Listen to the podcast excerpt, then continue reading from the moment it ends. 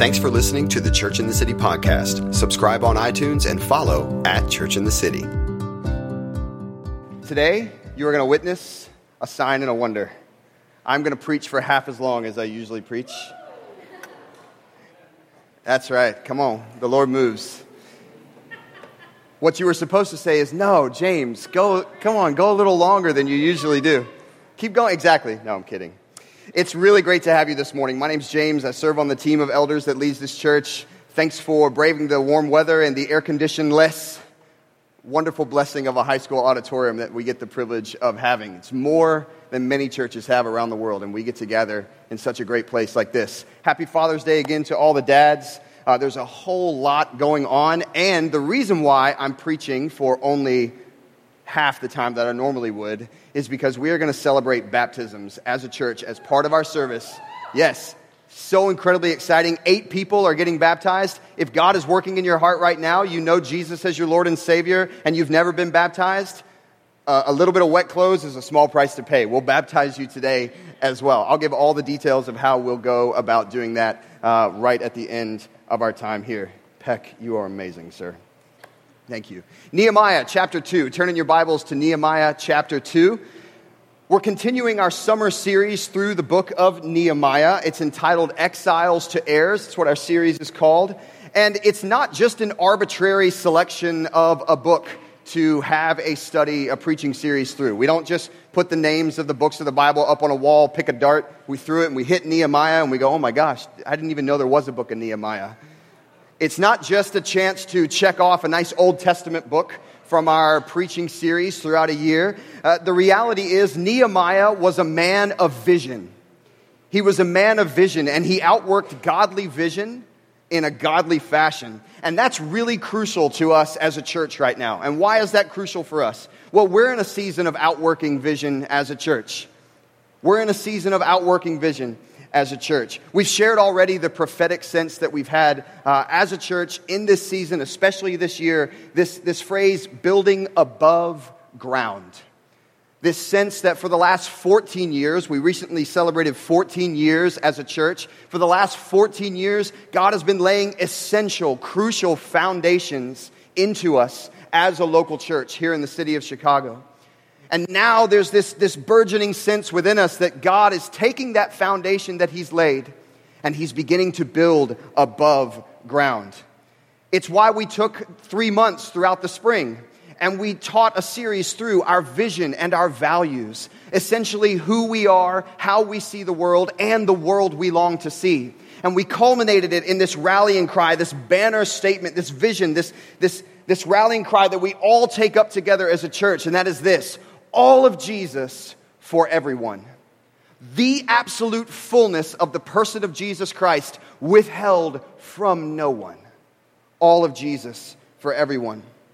And this building above ground continues in each one of us as we go from times like this our Sunday celebrations, and we all journey back all across the city to our spheres of influence. And within those spheres of influence, we're, we're trusting to see God work in great power. We're looking for opportunities to minister to those around us, to share God's love, to pray, to minister, to share the gospel.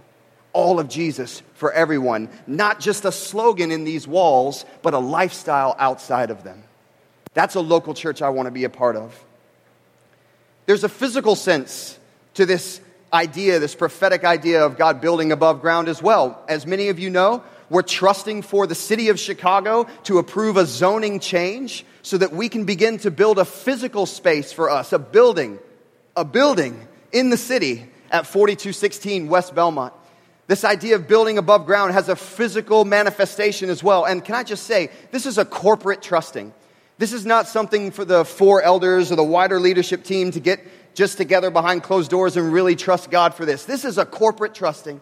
If church in the city is your home church, can I challenge you? Can I encourage you? This is something to be on your knees asking for God's favor in. This is something to be praying to God, trusting for, for this physical manifestation of this building for us to walk into. All in all, it's a deep, rich sense of God enacting vision within us as a church family. I hope you would agree. And that's why, speaking of Nehemiah, in a crucial time it's especially crucial and essential for us to stick closely to God's word. Yes, it's always essential for us to stick closely to God's word, but if it were possible to even more incredibly stick closer to God's word, this is a time. Always time, but even more now. I sound like a parent. It reminds me of the book of Joshua, chapter 3, when Joshua is about to lead the people of Israel across the Jordan River into this, this promised land that God has given them. God has declared it will be their inheritance, and they are crossing the Jordan River, which, by the way, God has parted. He was like, Red Sea was nice. I'm going to part the Jordan River too. And the entire people of Israel are about to walk across, and Joshua gives them a very specific encouragement as the Ark of the Covenant is crossing the Jordan River, the, the Ark of the Covenant was the, was the seat of God's presence. It was the very resting place of God's presence and his voice and his glory. As that is crossing the Jordan River, Joshua encourages all the people of Israel. He says, Follow closely to the Ark of God's presence. Why? Because we've never been this way before. Church in the city, we've never been this way before. It is crucial for us to stick closely to the Word of God. So this takes us back to Nehemiah, this man of incredible godly vision. Nehemiah is such a story. And by the way, when I say story, I don't mean fictional story, I mean account, truthful account. So Nehemiah's story is one of the birth and execution of vision. And I want to catch us up briefly because I'm doing this briefly, right? Remind me. Just say brief, James. Brief, brief. Come on. Very good. I want to catch us up with where we are in the book of Nehemiah. And there's a few things that I would like to highlight, and we won't go too deep into them, but I believe that it, we, actually, we actually don't need to beg God to speak from His Word. I believe He's going to speak clearly. I believe there's clear things for us to glean out of Nehemiah chapter 2 today. You okay? So, Nehemiah, we see at the top of the book, is a Jew exiled.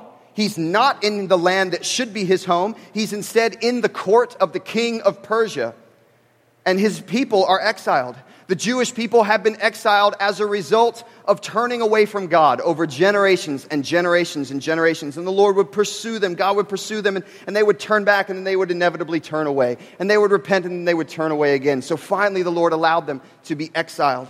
And Nehemiah, in the court of the king of Persia, receives a report back from his brother about the state of a city that he's never been to before, and that is Jerusalem. But Nehemiah knows the significance of Jerusalem. It's the seat of God's presence. It's the city that should be declaring that the God of the universe wants to know and be known across the earth. And that report that Nehemiah receives about Jerusalem is this the walls are destroyed, the gates have been burned by fire, and the people there are in great distress.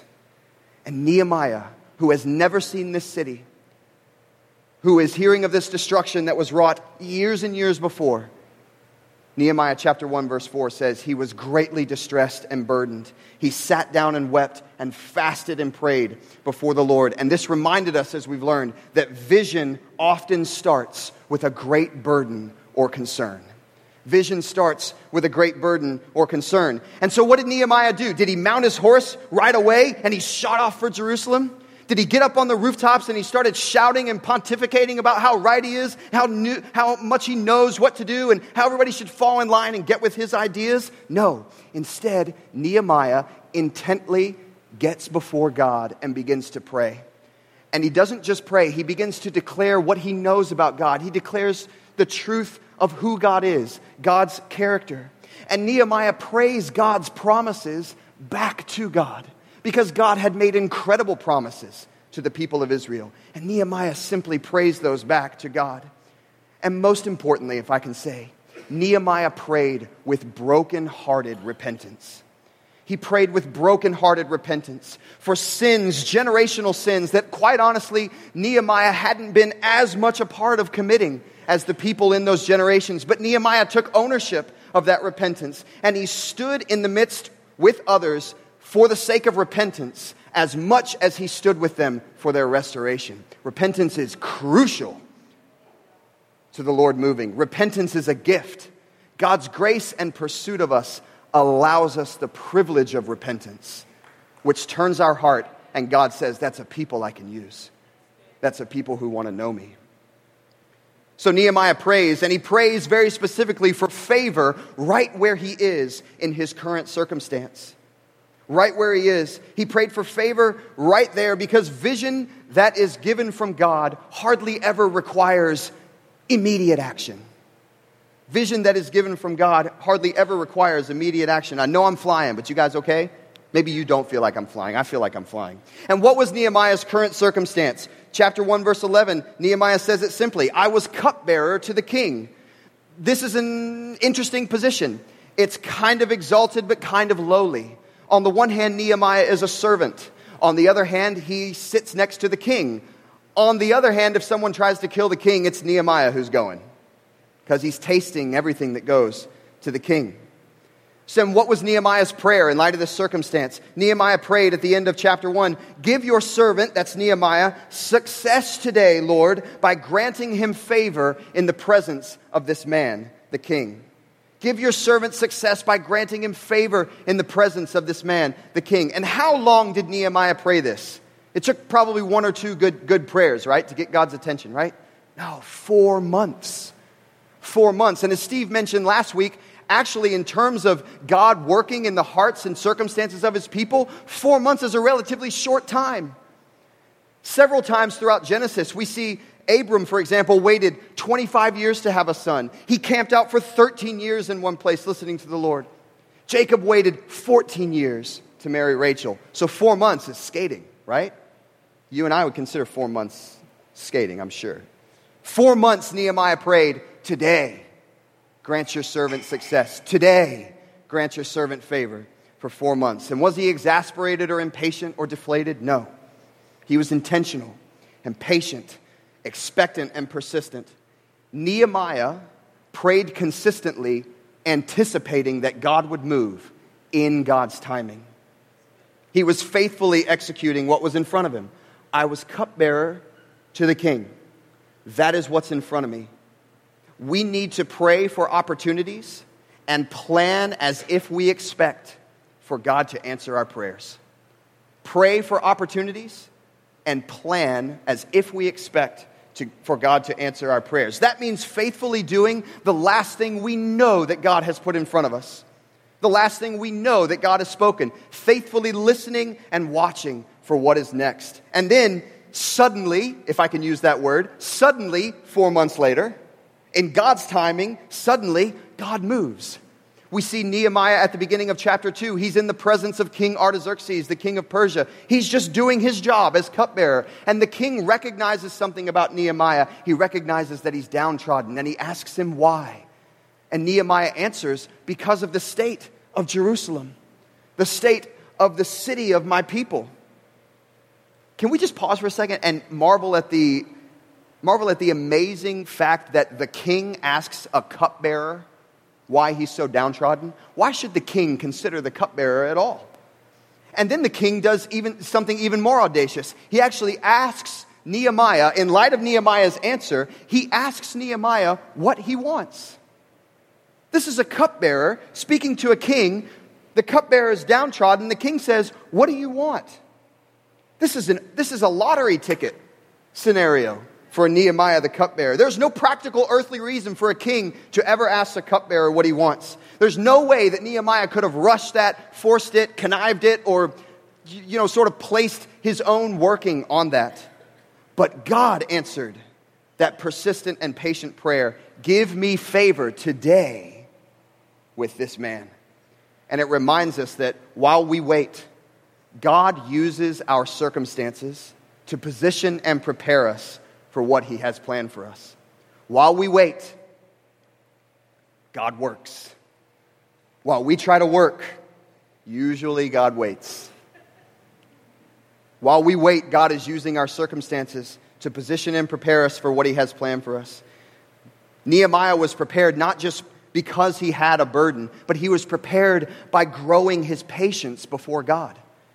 You see, a burden is one part of the equation, but God's timing is the essential other piece. And we can't just run forward with a burden. When God's timing comes alongside of our burden, suddenly is the word. Four months, suddenly. So God grants Nehemiah an incredible faith and incredible boldness to answer the king. Nehemiah asks to be released to go to Jerusalem, and the king says yes. Nehemiah goes one step further. Can I have letters to all the governors of the provinces that I'm going to have to pass through so that they'll give me safe passage? The king says yes. Then the cupbearer asks the king for something even more audacious. Can I have a letter to the keeper of the royal supply of timber so that I can take some and begin to repair the city that, by the way, you conquered the kingdom that exiled our people from? The king says yes. This is a cupbearer and a king speaking. No earthly reason why this conversation should be happening, and no earthly reason why it should be going this well for Nehemiah, except for Nehemiah chapter 2, verse 8, where, where Nehemiah declares, The gracious hand of my God was upon me. Yeah, you think? What else could be happening? What God births, this great vision, God will bring to fruition. What God births, He will bring to fruition.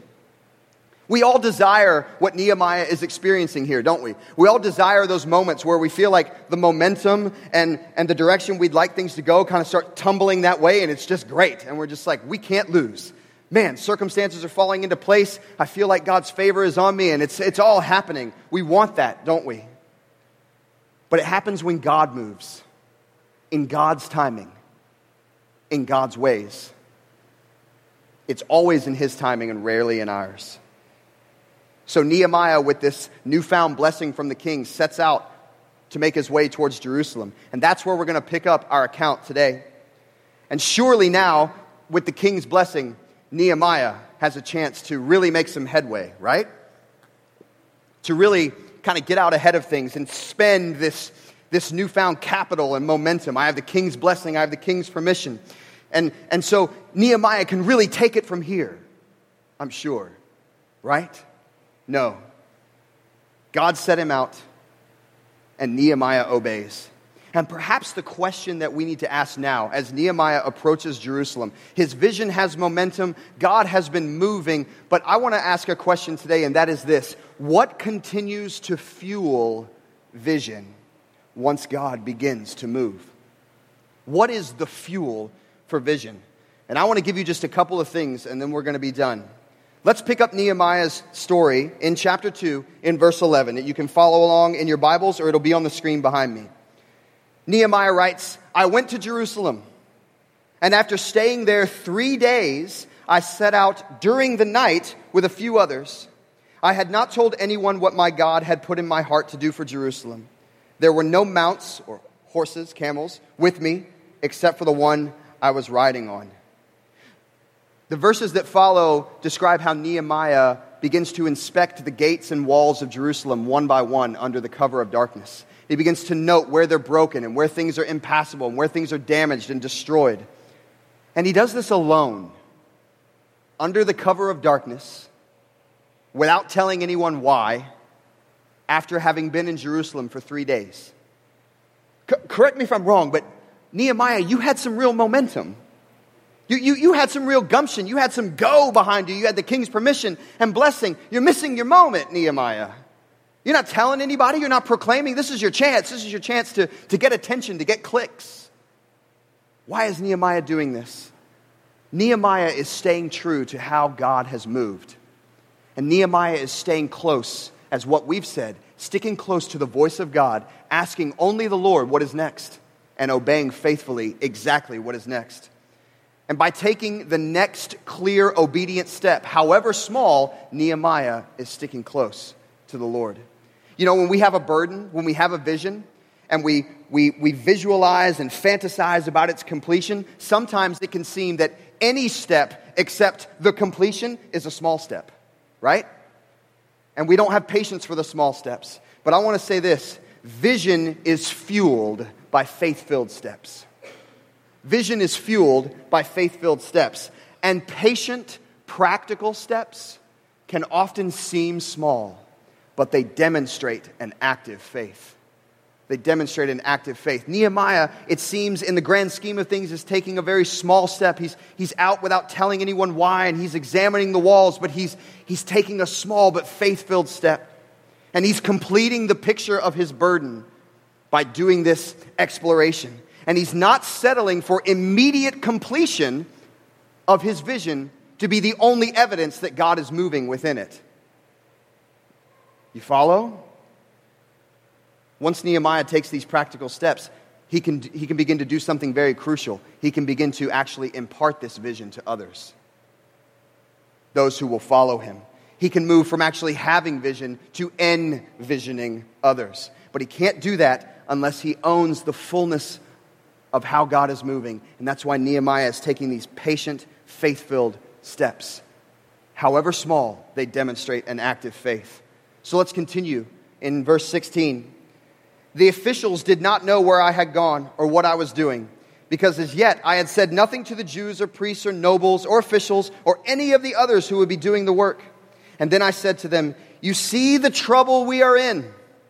Jerusalem lies in ruins, and its gates have been burned with fire. Come, let us rebuild the walls of Jerusalem, and we will no longer be in disgrace. And this is crucial. Verse 18 I also told them about the gracious hand of my God on me and what the king had said to me. And they replied, Let us start rebuilding. So they began this good work. Nehemiah not only shared with his listeners what was happening going forward, and that was Nehemiah's burden, but Nehemiah shares a testimony of what God has already done. He says, I also told them about the gracious hand of my God that was on me and what the king had said to me. This is, remember, this is a cupbearer talking. This is a cupbearer talking to officials. And I want to, it, it illustrates to me that vision is not only fueled by faith filled steps, vision is fueled by testimony. Vision is fueled by testimony. Nehemiah's listeners now understand that God has already been moving and will continue to move and will move again. Nehemiah's listeners can grasp that. He's gone beyond visioning, vision now to envisioning, giving vision to others. From mere vision to visionary. Testimony invigorates vision by pointing back to God's faithfulness and pointing forward to our inheritance. Testimony invigorates vision. God has moved, He is moving, and He will move again. And how did those who are listening to Nehemiah respond to Nehemiah's testimony that the gracious hand of his God was upon him and what the king had said? They reply in verse 18, Let us start rebuilding. They've caught the vision. Let us start rebuilding. So they began this good work. So follow me. Testimony of God's work enables vision to be transferred, it facilitates the co carrying of a burden.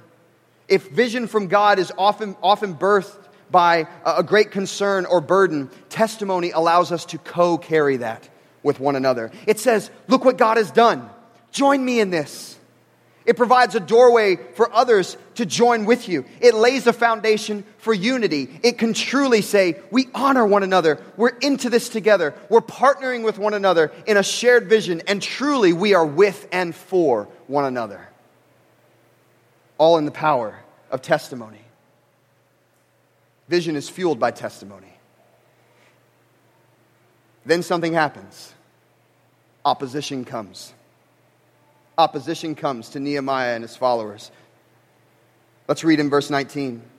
But when Sanballat the Horonite, Tobiah the Ammonite official, and Geshem the Arab heard about it, the work they were going to do, they mocked and ridiculed us. What is this you're doing? They asked. Are you rebelling against the king? Ah, oh, again, it was going so well. It was going so well. Now, we're not going to dwell too much on this opposition right now. Further along in the, in the story of Nehemiah, uh, oppos- we can go into opposition more. He will encounter more, and we can dive into it more. But I do want to say this opposition is always founded on an opposite vision. Opposition is always founded on an opposite vision. You can hear it in these men's words. Are you rebelling against the king? Well, no. Actually, they're acting with the king's expressed permission and blessing. Opposition comes with something completely contrary. Are you rebelling? No. But it's an opposite vision. Opposition seeks to always transfer our attention to caring for, dealing with, and navigating an opposing vision from the one that God has caused to be birthed in us. And it, it presents this seemingly insurmountable reality that somehow we must navigate through or around. And it distracts from vision by giving us another vision to compete with. And if you recognize that dynamic, it's because that's basically the dynamic of most important conversations that happen in our society.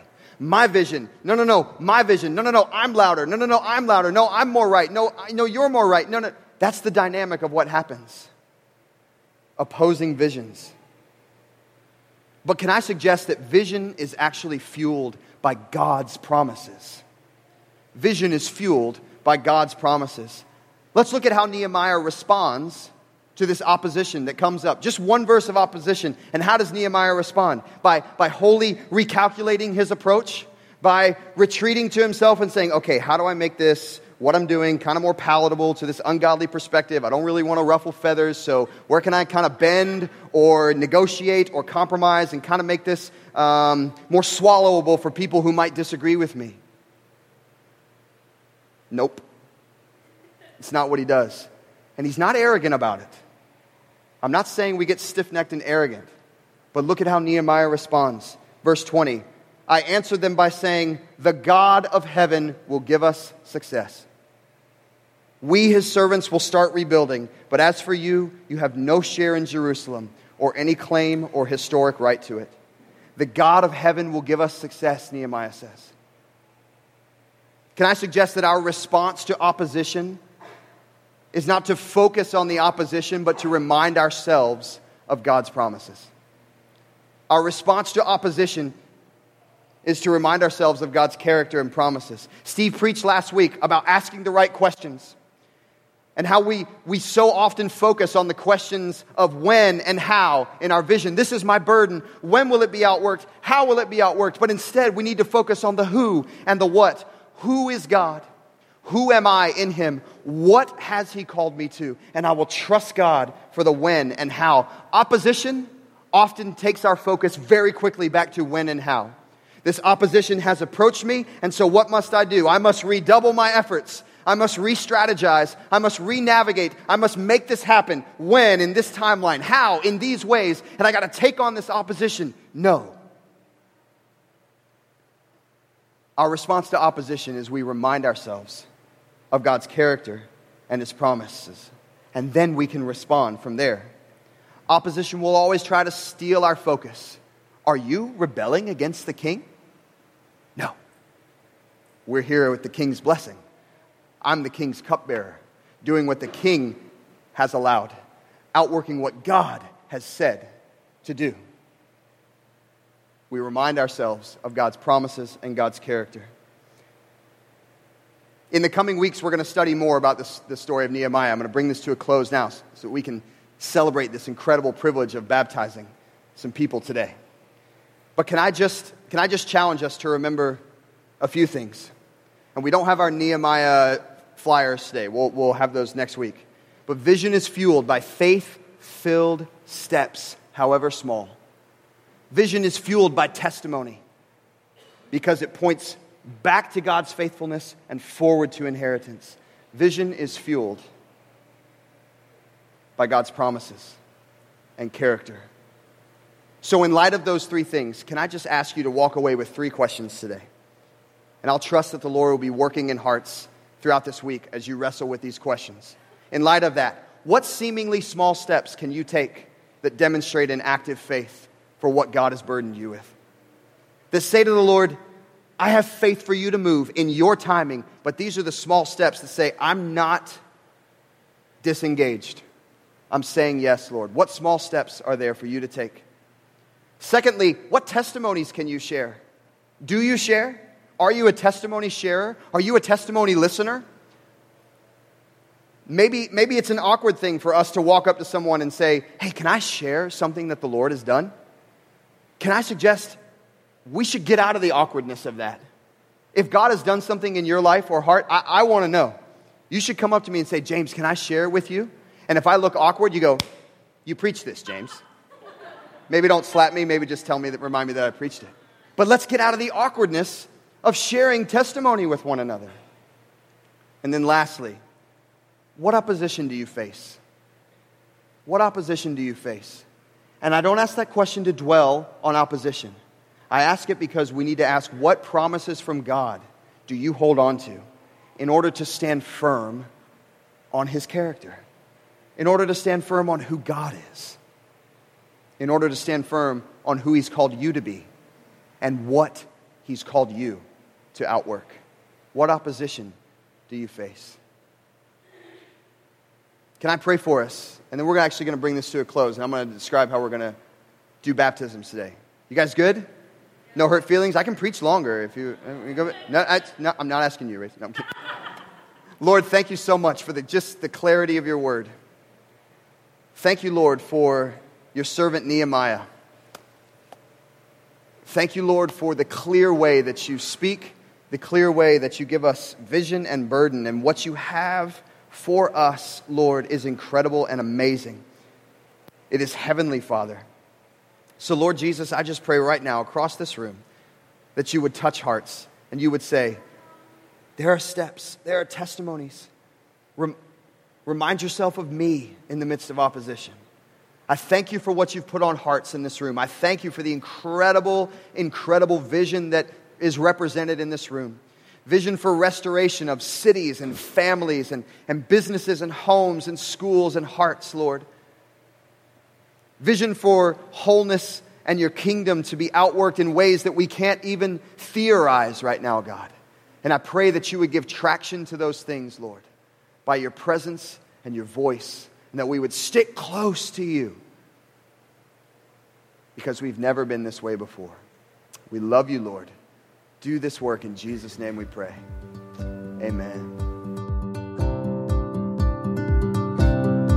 Thanks again for listening. Subscribe on iTunes and visit us at churchinthecity.us. Church in the City, all of Jesus for everyone.